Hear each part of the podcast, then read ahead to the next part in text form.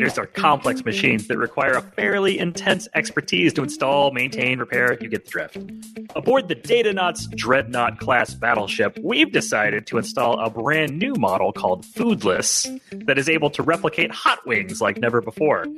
Except we don't have a clue how to use this thing. Fortunately, we've managed to snag someone who knows a thing or two about researching a new technology and training those on its use cases and operations.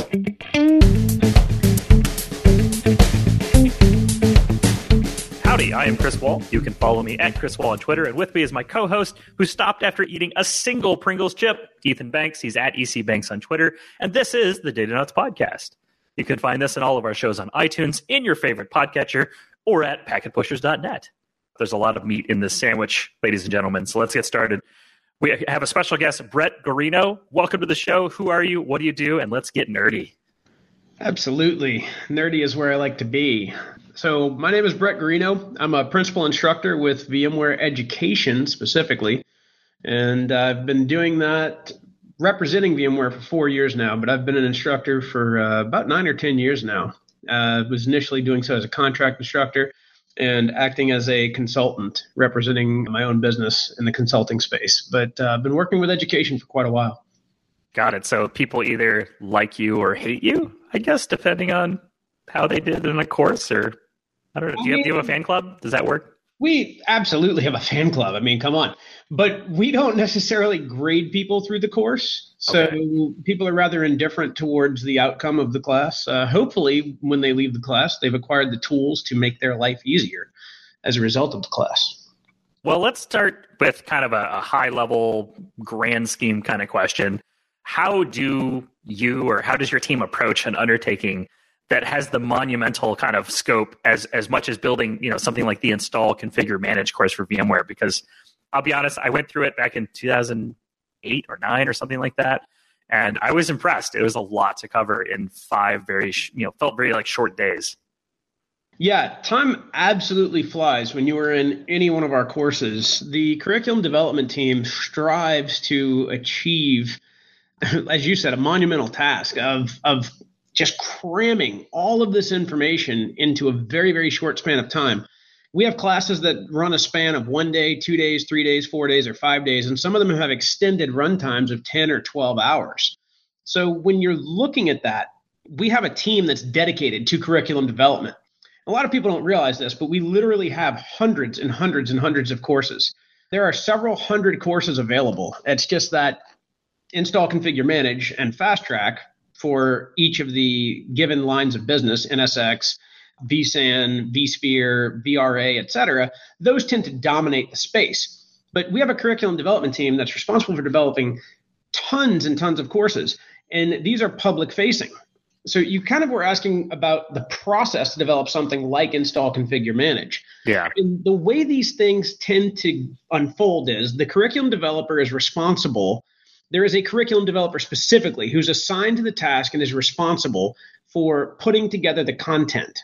Now, they don't do so in a vacuum because we also recruit subject matter experts who are usually internal PSO individuals who will contribute content as well from the field so that we've got a customer demand perspective being brought into the classroom where we can say, look, the majority of customers need this skill set. That's what we want to deliver on. In addition to the PSO expert, or the PSO subject matter expert, there is a senior VMware certified instructor who is an internal employee who will also be defined to help lead the course and drive the content development.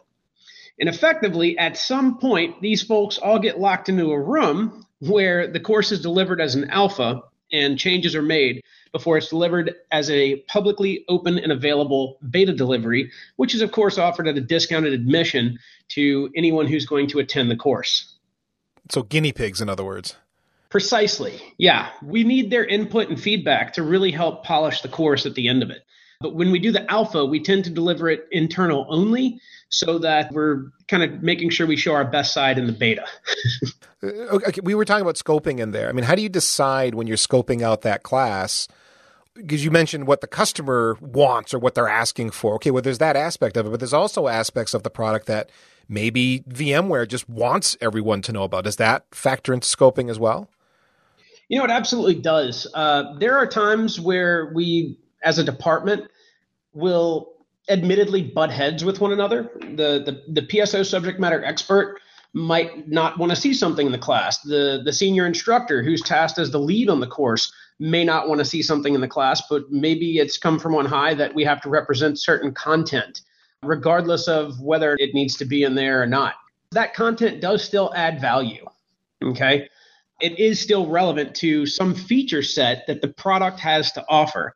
And what we try to do is tie in business use cases to these features. We don't want to present features for the sake of features. Just because the product can do something doesn't mean that it serves a valid use case.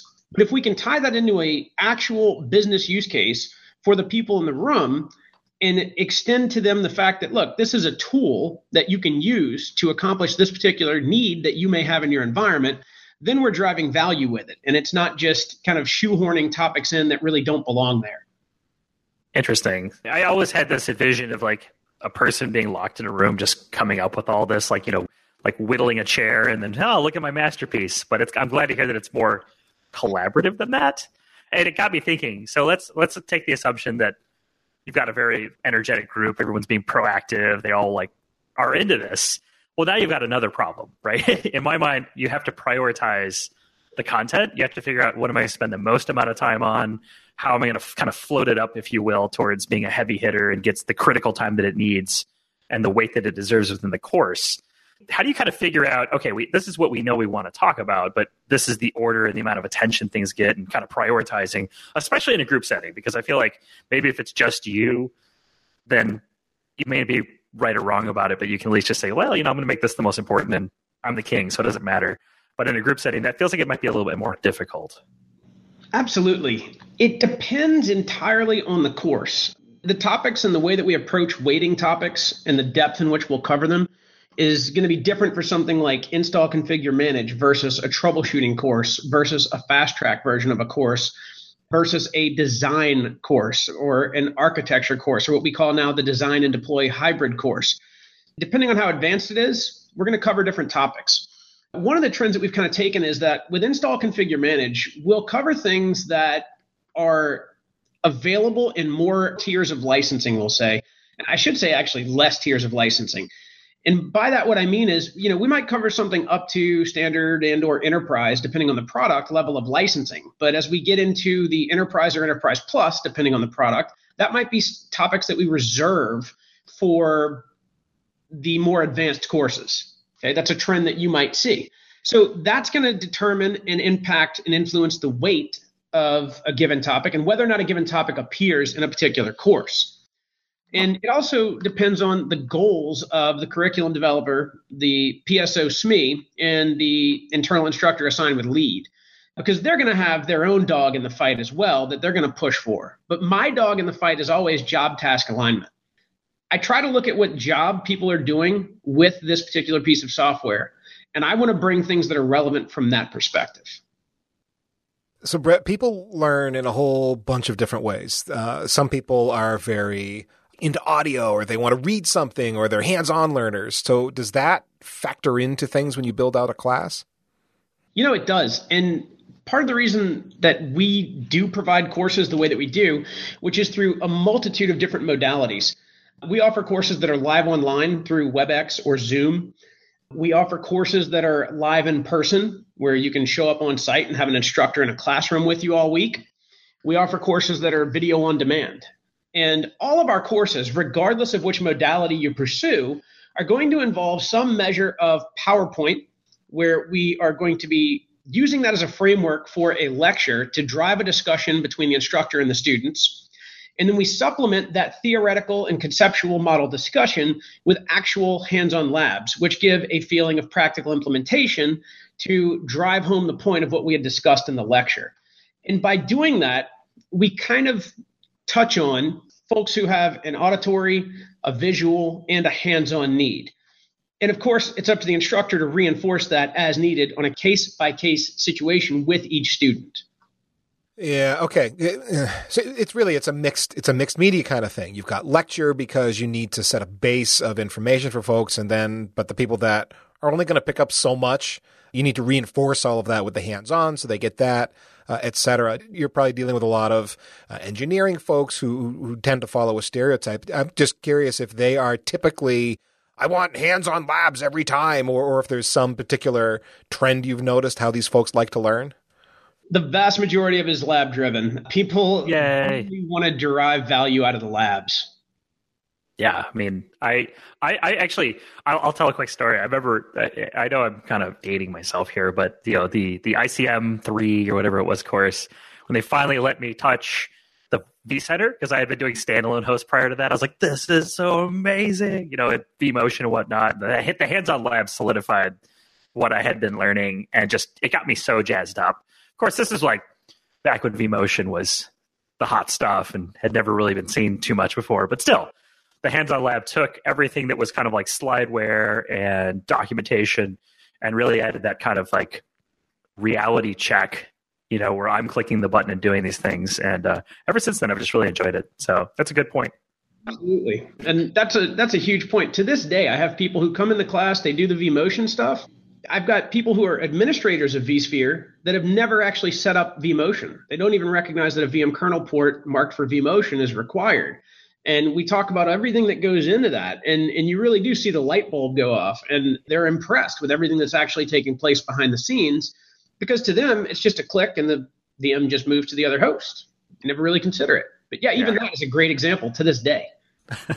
Well then i'm thinking about we've talked about the audience kind of being those that need to learn a technology ideally for the first time or just boning up on it refreshing whatnot. What about when you're training those that their in, their intent of being trained is to train others. You know, you're, I guess, how do you train those that are already skilled or potentially certified in training others? Does it work differently?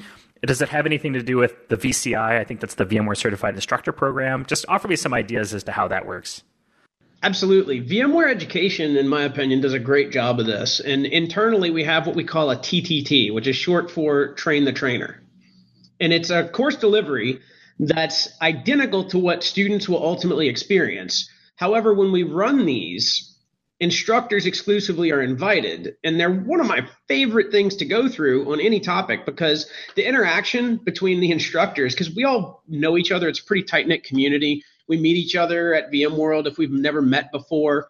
And you end up with some extremely candid interaction and the questions are very interesting. And a lot of these instructors who are outside of the internal scope of vmware a lot of them are contract instructors that are outside of the company and they do a lot of consulting and they teach on a lot of different topics.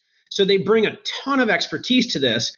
And i've seen situations where we're in a train the trainer and it you know a certain question might change my own viewpoint on a, a given feature and how i use it or a certain architectural consideration Brett, talk to me about your or any vendor's formal courses, the ones that you guys create internally, versus a lot of third parties out there, Pluralsight and a cloud.guru and so many of these other companies that have done very well for themselves providing third party independent content. How would you contrast what what someone should be thinking about as they evaluate official versus third party curriculum? Yeah, with us, the the key thing that's usually dif- the differentiator is that we're required for the certification. You have to go through one of our courses in order to qualify for the certification. But I would say one of the biggest differences, having participated in delivering and producing third party training materials as well as materials internal for the company, the biggest thing is that in a third party situation, you're not necessarily bound to deliver on a specific topic at all. You've got a ton of freedom to pick and choose anything you want how you're going to cover it, the depth to which you're going to uncover it, with an internal delivery mechanism where we're delivering something to represent the company. We are beholden to certain company initiatives, and we are beholden to certain initiatives and paradigms that are set in place, uh, rubrics, if you will, that we have to follow within the existing organization and certain editing standards that we have to conform to that we would otherwise maybe not have to conform to if we were doing a third party delivery. you know, you really can't have that cloud rainbow unicorn thing because it's not very professional on your slide. yeah. I disagree. There should always be a rainbow and a unicorn in every. I'm just go ahead. Yeah, that was just derailing. I've got that sticker on the back of my laptop. So, Brett, you've you've been doing this for quite some time, as you've as you explained at the intro. What would you advise, just kind of as a closing thought here, for someone listening? Like, man, I really want to enter this world of technical course creation and, and education.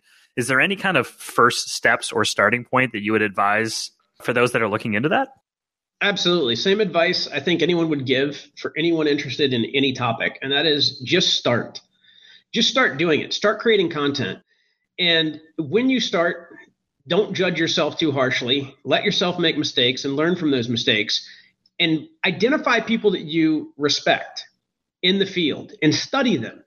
As an instructor, I've been influenced hugely by the style of several other instructors and by the study habits of several other instructors. I mean, my home lab is definitely something that I maintain as a result of my experience with other people and what they've done I mean, there's a ton of blogs out there on that particular topic. And I, to this day, incorporate teaching techniques that were instilled in me by having observed grade school teachers that I had who would employ certain mnemonics that to this day I couldn't get out of my head if I wanted to. So I, I definitely take advantage of some of those things. It really just pay attention to people who impress you when you're learning. And if you're interested in this kind of stuff, you're going to learn and you're going to seek out new content and you're going to learn from new people. And as you do, take away not only whatever they're teaching, but also their style and the way that they deliver things.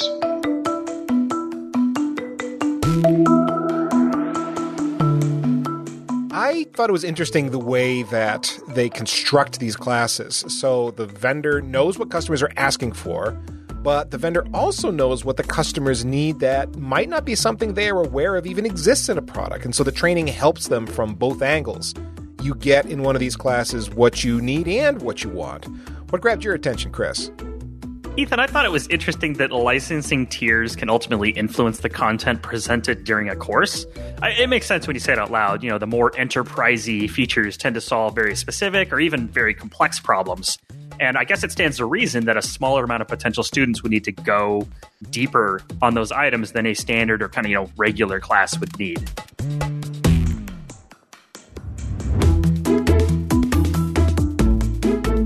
Well, Brett, we got a pretty good idea of how you build a course, the considerations you have, and what it takes to actually put a course together and deliver it to somebody. But that's got to start with research. I mean, before you can teach it, before you can build a course around, you got to learn that material. So, what's your strategy for learning some brand new technology? Do you do you read documentation? Do you just jump in and go for it, move fast and break things, as they say? What's your strategy? Absolutely, move fast and break things. Home lab and maintaining a home lab is something that is absolutely invaluable. And so many vendors these days, VMware included, offer tremendous lab services for free and they offer tremendous educational resources for free. I'm extremely tactile in my learning process, and I'm really not comfortable with working with or representing or acting as an authority on products until I've broken them, fixed them, found more ways to break them, and subsequently had to fix them. So for me, that's that's definitely something that I kind of dedicate myself to is the hands-on aspect, because it, it makes me feel much more authoritative when something breaks and I can immediately react and say, yeah, I've seen this before. This is how we fix it. Oh, man. Preaching to the choir. Totally. Uh, I do love breaking things. Although I feel like as I get older, we'll say, or maybe just doing this, you know, tech stuff for a while, the allure of reading and researching gets a little bit more weighted in my mind. I definitely don't get me wrong, I don't mind breaking things, and it's certainly one way to learn. But I don't know, it just it's changing for me. Is that something similar for you, Brett? And, and ideally, if if you didn't have a lab, are there any research methods that you employ that you know our listeners might be able to take advantage of if they just can't get access to the gear, the stuff? Yeah, for sure. I still would go back to labs. If, as long as you've got a web browser, you can access VMware hands-on labs absolutely free of charge. You just need an account, and there's excellent documentation that goes along with those labs. In addition, white papers, uh, the VMware Documentation Center, VMware Storage Hub, for example. If you're a VMware partner, you've got access to Partner University, which has a tremendous amount of material and learning opportunities there. As an employee of VMware, we have some internal resources and social media, Twitter, blogs, all of those things. There's a few bloggers that are, are, pretty prolific. I don't know. One of them might be on this call, maybe two of them, who knows? but there's uh, a tremendous amount of information that you can tap into in those spaces. And I, I absolutely reach out and use all of those things. Now you mentioned you know, cloud labs, vendor labs, and and I've noticed the proliferation of those where some vendor is making it available to you for free over the internet or for a pretty nominal cost, and then there's new stuff coming up like uh, NRE Labs, uh, network. Oh gosh, network reliability dot engineering, another set of free labs. That more and more of these things are happening. Does that mean home labs are dead? You know, home labs, I would I would argue are not dead, and the reason I would say that is in my home lab, I have a persistent environment with the ability to pivot and do anything that I want in there. And that persistence is invaluable to me. A lot of vendors have solutions that you could pay for and get the same level of persistence. And as the prices come down on that, people should be considering those as an alternative to their home lab. Because when you weigh the monthly cost of the burden of the monthly cost, so to speak, when you're uh, looking at what it's going to cost you to run a cloud based lab solution that's persistent versus a home lab, looking at energy costs on running data center based equipment instead of something like Intel NUCs in your home lab is going to be a massive consideration. And it may end up being less expensive for someone to actually run it in the cloud and have it be persistent. So, is it threatened? I would say yes, but I wouldn't say that it's dead darn, I really want something like nothing seems to die in tech. You know, mainframes tech, like even labs, refuse, nothing refuses to die, uh, which is fine. Although it's shifting my mind elsewhere to kind of that interaction that you, you know, if you've worked in the vendor space or kind of the product space before, there's typically kind of this interesting interaction between what engineering is looking to build when it comes to the VMware products or anybody's products.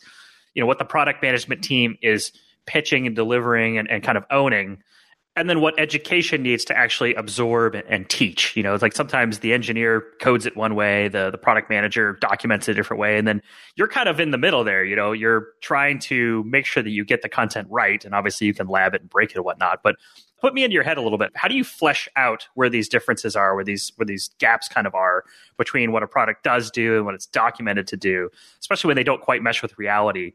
And uh, do you ever have to worry about being too verbose? You know, like uh, telling a student potentially information that might be, you know, competitive intelligence. A competitor wants to know how this thing works. Is it you ever run up against that, or is that not a thing? Those are my two my two thoughts there. Yeah. It, so we're definitely influenced by a variety of uh, internal departments with their own initiatives, right? We seek to ensure that their interests are properly represented while still delivering on what students are there to get out of the class. We do our best to really please all parties while still genuinely delivering on the goal of, of driving that value. In terms of worrying about competitive transparency with regard to technical details, you know, not really. Everything that we do is screened for confidentiality and competitive data and whether or not we're considering using proprietary information in a course. If something like that's going to be available through VMware Education, we're mostly public facing. So that would be an extreme rarity. Typically, the only time that this has ever come up would be if someone was invited to an alpha or a beta that required them signing an NDA because the product had not yet been released. Other than that, I can't really think of a time that that was a, a major consideration. Hmm.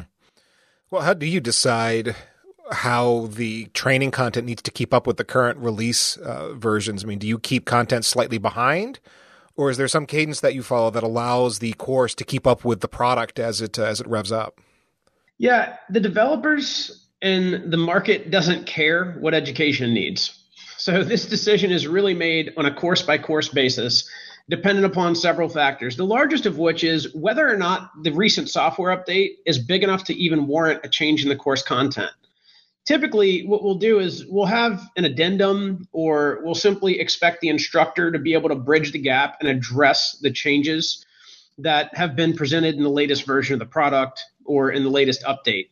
When we're talking about products like vSphere, NSX, vSAN that are updated arguably more frequently than products like SRM, you're going to see updates to those courses more frequently. SRM, for example, at its core, rarely ever changes. And anytime that there's a massive paradigm shift with one of these products, then we revisit the entire thing from the ground up. For example, if we get support for a client or we shift support away from one client over to another one. That would require a rebuild of the labs, and we'll probably revisit all of the content to get screen caps using the new client version as well. Yeah, so there's a right. You get a new feature, there's, and you may want the customer to be able to adopt that feature. You want to reduce that adoption barrier, but through education. So you do want to get it in there. At the same time, it's not like it's oh well. Obviously, we're going to teach every new feature because it's a big pain in the butt, especially when things change to get the course updated. So you got to find that balance, I guess, eh? Absolutely. Yeah. You definitely find yourself in a position where you you want to ease the barriers to entry for anything that's new. I mean, we live and die by what's new and whether or not people adopt it. So we really struggle to drive value with anything that's new and make sure that we translate business value and translate to our administrators in the classroom because like you guys said we mostly get system administrators in the classroom system engineers. How does this new feature or product actually make their life easier? You know that's a huge part of it for us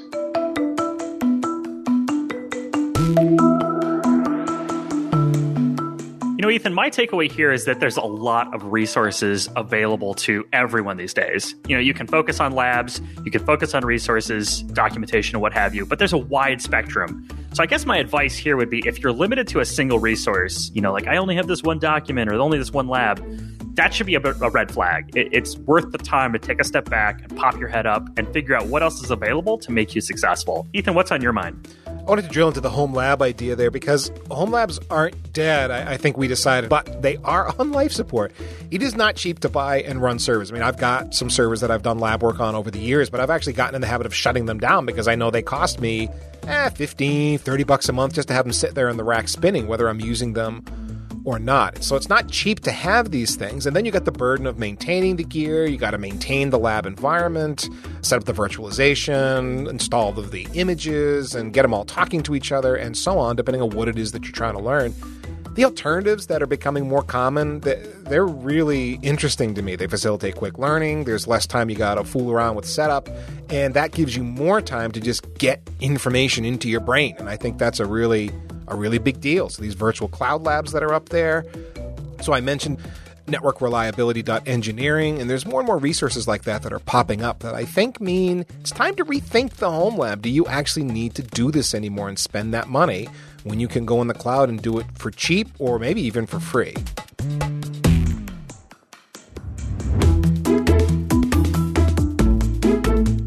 On to I'm sure will be the the fan favorite part of today's discussion around taking that that educational prowess and the research necessary to build the courseware and actually mapping that to certifications. And just you know, my own perspective here, a lot of folks are after that. Like tech professionals, we kind of need certifications to obtain a number of tangible benefits, like you know, better job or a bonus or a raise, or just you want to escape the current field you're in, and this is a good way to get out into something else more interesting. So then, Brett, the question is how do those course materials ultimately map to one or more technical certification blueprints and the objectives listed within those blueprints? Do these things intertwine? Are you are you thinking about the exam blueprint when you craft the course, or or is it kind of an after you know after the course is done, then you do the exam? They are two absolutely independent departments inside of VMware. So curriculum development will build their course and certification will build their certification. And the two don't necessarily have to have anything to do with each other. There's no requirement around that for either one. So, that being said, when we do build blueprints, depending on what subject matter experts show up for the certification development, there is typically an initiative, if an instructor is in the classroom, to do their best to represent the content in the course but it's not a requirement for any of the certification development that the topics in class align with the certification. Is that because the course is really aimed at arming someone with that operational knowledge to be successful as an admin, and the exam is more making sure that you have that wider but maybe thinner amount of knowledge across a larger surface area of knowledge points, if you will? Yeah, exactly. If you look at the prerequisites for almost any of our exams, you're going to find that they're a lot more intense than a five day, 40 hour week course.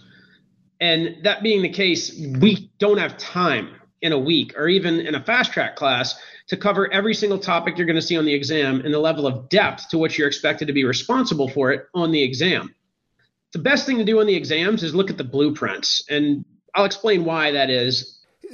So, so Brett, here's as someone who's done an awful lot of certifications over the years. I've I've gone through this bit of agony as the the student or the person going after the cert, where you think I'm going to the official course. That means I get everything I need to know, and I'm going to walk into that exam. And as long as I've crushed whatever it is that was given to me as course materials, I am going to nail this exam. And yeah, not that's not how that works. You need to know so much more, which can be a frustration.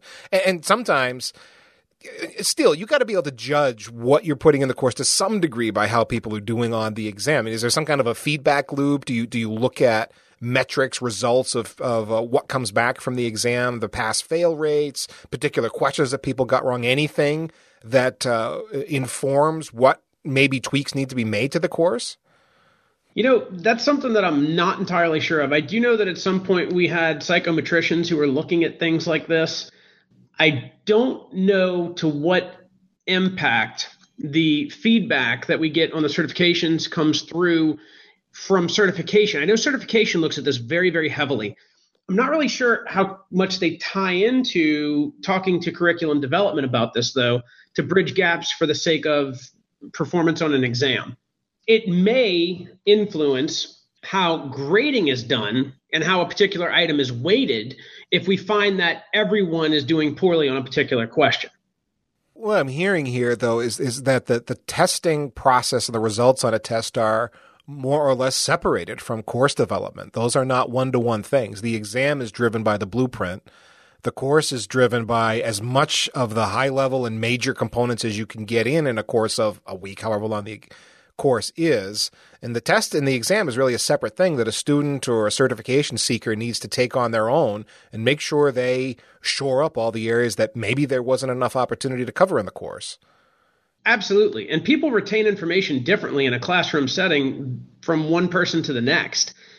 I tend to tell people if you're going to take my ICM class, for example, you should feel at that point, assuming that you understand every single topic in the class, that you are between 40 and 60% prepared for your VCP exam on data center virtualization if we're talking about vSphere ICM. That's what it is. If you want to prepare for the exam, then I always encourage people to look at the blueprint and look at people who have dissected the blueprint. Through the years, we've had some brilliant people do so. Um, Kendrick Coleman has, has, at one point, I want to say on vSphere 5, he was a massive contributor to that. Nowadays on on vSphere six, you've got uh, Vladan is doing a ton with that. There's people who stand out in the community that dissect the blueprint, take screen caps from their lab environments, add notes, and they do a tremendous job of really, in my mind, what these folks have done kind of taught me how to approach a blueprint on an exam and derive what information I should be extracting from the blueprint and determine my own study methodology that breeds success. So, yeah, you're right. As far as certification goes and curriculum development goes, two separate arms of the same entity where one does not necessarily influence the other. And there is efforts underway, there are efforts underway, I should say, to kind of change that and, and, and get it to where curriculum development is considering certification in a capacity in which it influences how courses are developed. Man, it could be that there's just too much material to, to know in these worlds because these products are so complex. It, it is so intimidating coming in fresh to technology. You start taking the courses and trying to get your head around it. And you can spend a week in a class, right? So, you know, an intense class, it's four days, it's five days, and it's intense, as, as we were saying at the top of the show. Some of these classes are, you know, 10 or 12 hour days. I've been to some boot camps where it, kind of was 24 hours a day, these really rigorous, like uh, CCIE routing and switching kind of environments. You got to sleep at some point, and you do, but, and you walk out of there after all that intensity and learning all this stuff that's heavy and complex, and you didn't learn it all. There's still more you got to go after. Maybe we're doing something wrong in this industry. I don't know. I don't know, Brett. I don't know. Yeah, uh, you know, one of the points you bring up is I, I, don't take boot camps anymore. I won't do a class more than eight hours a day because my retention in those classes is so terrible that I walk away with less value for the amount of time that I spent. Maybe that's just me. Maybe there are people who can go into a boot camp and get a lot out of it. But I intentionally will not sit a 10 hour or 12 hour a day course because I know from experience I'm wasting my time. I just can't focus and retain yeah. enough information that gets delivered in that amount of time in a single day. This is it's just I think it's a crucial takeaway that folks that think they're going to invest in a class and walk out and get the exam can't think about it that way. It's the class gets you that that grounding, that solid foundation, but you're going to do a lot more work to be competent enough with that product you're trying to cert on to be able to to nail that exam is is what it sounds like. That's that's the current environment. I would agree with that entirely. And uh, you know, the only exception I make to the boot camp thing is if I have a tremendous amount of experience on the product, then I'll go sit a course that's 10, 12 hours a day because I already have so much foundational knowledge coming into the topic that I can really dig in and get the more deep topics out of the way there. But yeah, as as far as preparing for a certification goes, I, I treat that as a totally separate thing as a result of the fact that the way that we do it is the certifications are built independent of the curriculum. Also, maybe boot camps tended to be like I don't know. That was the old way of doing things, and we the ability to do hands-on labs and read documentation and go. I, I just feel like we've expanded the ability to to offer more learning avenues for those that don't necessarily just want to hear lecture and do like little little spot on labs for you know 60 hours in the week. Because I, I, I, remember doing a few of those way way early days but i also it was a blank slate. I didn't know a lot about the topic. And so i used that as like a kickstart. I felt like the value in the boot camp was largely changing the unknown unknowns into known unknowns. You know like i now know 80% of the world is a mystery to me but at least i know where i should invest my time versus before when you know you start a fresh technology like i have no clue where to start. And i think that goes back to your you know, you've definitely underlined the need to look at a blueprint just because it does literally paint the picture of it. At the very least, here's the surface area you should cover if you want to be successful on the exam because you can't build a blueprint and not include everything that might potentially be on there, at least at a high level. Like it does offer you some guidelines and some guardrails as far as where to invest your time and, and what to what to start learning. And I, guess I'll jump on my soapbox for a minute. Maybe you can answer this mystery that I've always had in my head why is it that everybody, every different vendor has different weird scales for scoring exams? I know, I know the VCP was like 100 to 500 or something goofy. You know, I think some Cisco ones are like zero to a thousand. Microsoft has these different bands. Is this Jedi mind tricks? Am I missing something important here? Is it just arbitrary? It's completely arbitrary. Every company has their own rubric by which they're going to determine grading. Ours happens to be a 500 point scale for our exams, where 300 is passing for most candidates. There are certain roles that if you're trying to achieve, you have to score higher. But why does it vary between vendors? I don't know. I'm going to blame the exams that predate IT certifications. SAT and ACT are scored on two totally different scoring criteria. You know, where what? It's like 36 and 1500 or something, or the or the or 1700 is the maximum. I don't know. I never took an SAT to know. I think we, we just need two scores: awesome and not awesome, or less awesome. I'm okay I, I pass and fail. Yeah, pass, fail yeah. That's all I've got. I, I kind of always wanted. I always wanted to go to like a Pearson test center, and you know, if if if you fail, there's like literally someone gives you a big hug, and they're like, "It's okay." like I would I would pay an extra five dollars for the exam for that, and then and then a crisp high five that's free if you pass a crisp high five. Uh, yeah, I, I, hate to admit this, but I actually did receive a hug when I walked out of one of my VCDX panels. Brett, let's look to the future. Technology keeps changing. There's different ways to interact with people. Uh, is there a, a, way that we can maybe change exams and certifications and so on, and maybe not do a you know multiple choice or you know what? What I know there's a variety of different questions you get in these exams where you get the question right or wrong, and you get that magical score at the end. Can we move past that in the future? Is there maybe some kind of a more lab oriented or, or, architectural kind of uh, exam that you can get since I don't know, we got machine learning and artificial intelligence. Maybe that gives us some magic in a in a test engine that lets us uh, do more creative and interesting kinds of tests. Yeah, I would agree with that entirely. And I would point to my favorite series of exams that we offer are the VMware Certified Advanced Professional Deploy exams. And these are anywhere from three to four hour lab environments where you log into the kit, you're in the proper testing center, and you are presented with things that the business needs. You know, we need so many networks provision to do task X. with limited communication between this machine and this machine while they use networks X and Y. And then you just go into the lab environment and you do it. And what I love about this is that it confirms that you have the demonstrable skills necessary to interpret the business need and actually deliver on it within the product. And it's representative of the knowledge that you need to successfully do your job. And that's awesome.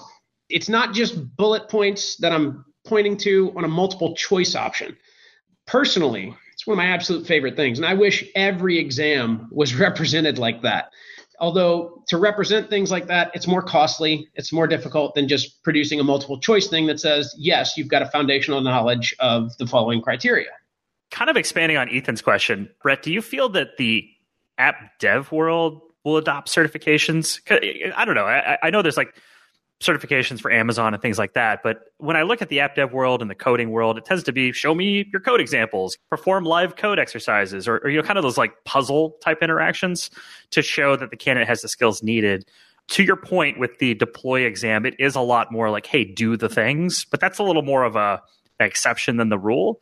Do you think app dev will lean in on, on what we're doing in the ops world and say, oh, do these you know, check these boxes and click these buttons and, and solve these A, B, C, D multiple choice answers.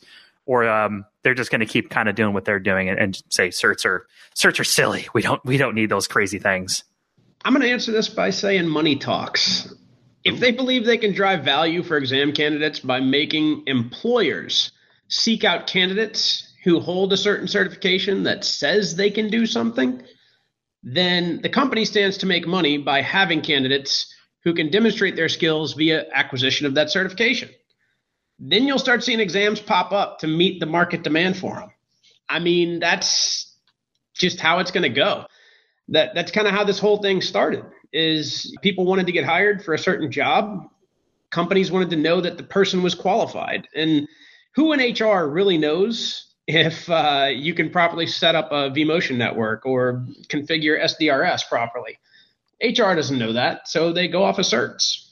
So yeah, when when the demand is there, it will be followed. I'm sure of it. I just poured a little bit of liquor out for the MCSE circa late 90s. yeah, I still have mine. It'll never go away. right on. Well, Brett, I appreciate you coming on and, and really kind of giving us a brain dump and a, and a, and a view into the world of education and certifications. Uh, for those that want to interact with you further, follow you online, you know, where can they find you, blog, that kind of jazz? Oh, absolutely. I'm on LinkedIn. You can find me on Twitter uh, at Brett underscore Guarino is uh, my Twitter handle. And, and people are more than welcome to reach out to me there. All right. Well, thank you very much for taking the time, Brett. It's been enlightening and also a little nostalgic. And that's it for today's edition of the Datanauts podcast. If you're a social creature, you can follow me at Chris Wahl on Twitter, and my blog is wahlnetwork.com, or my good friend Ethan. He's at ECBanks on Twitter and blogging at packetpushers.net. For more of our Datanauts shows about infrastructure engineering, do a nosedive down the rabbit hole that is packetpushers.net. You'll find the Datanauts talking about containers, certifications, PowerShell, education, full stack engineering, you name it, it's there. Go enjoy. And until then, may your server lights blink, your exam attempts be successful, and your cables be cleanly managed.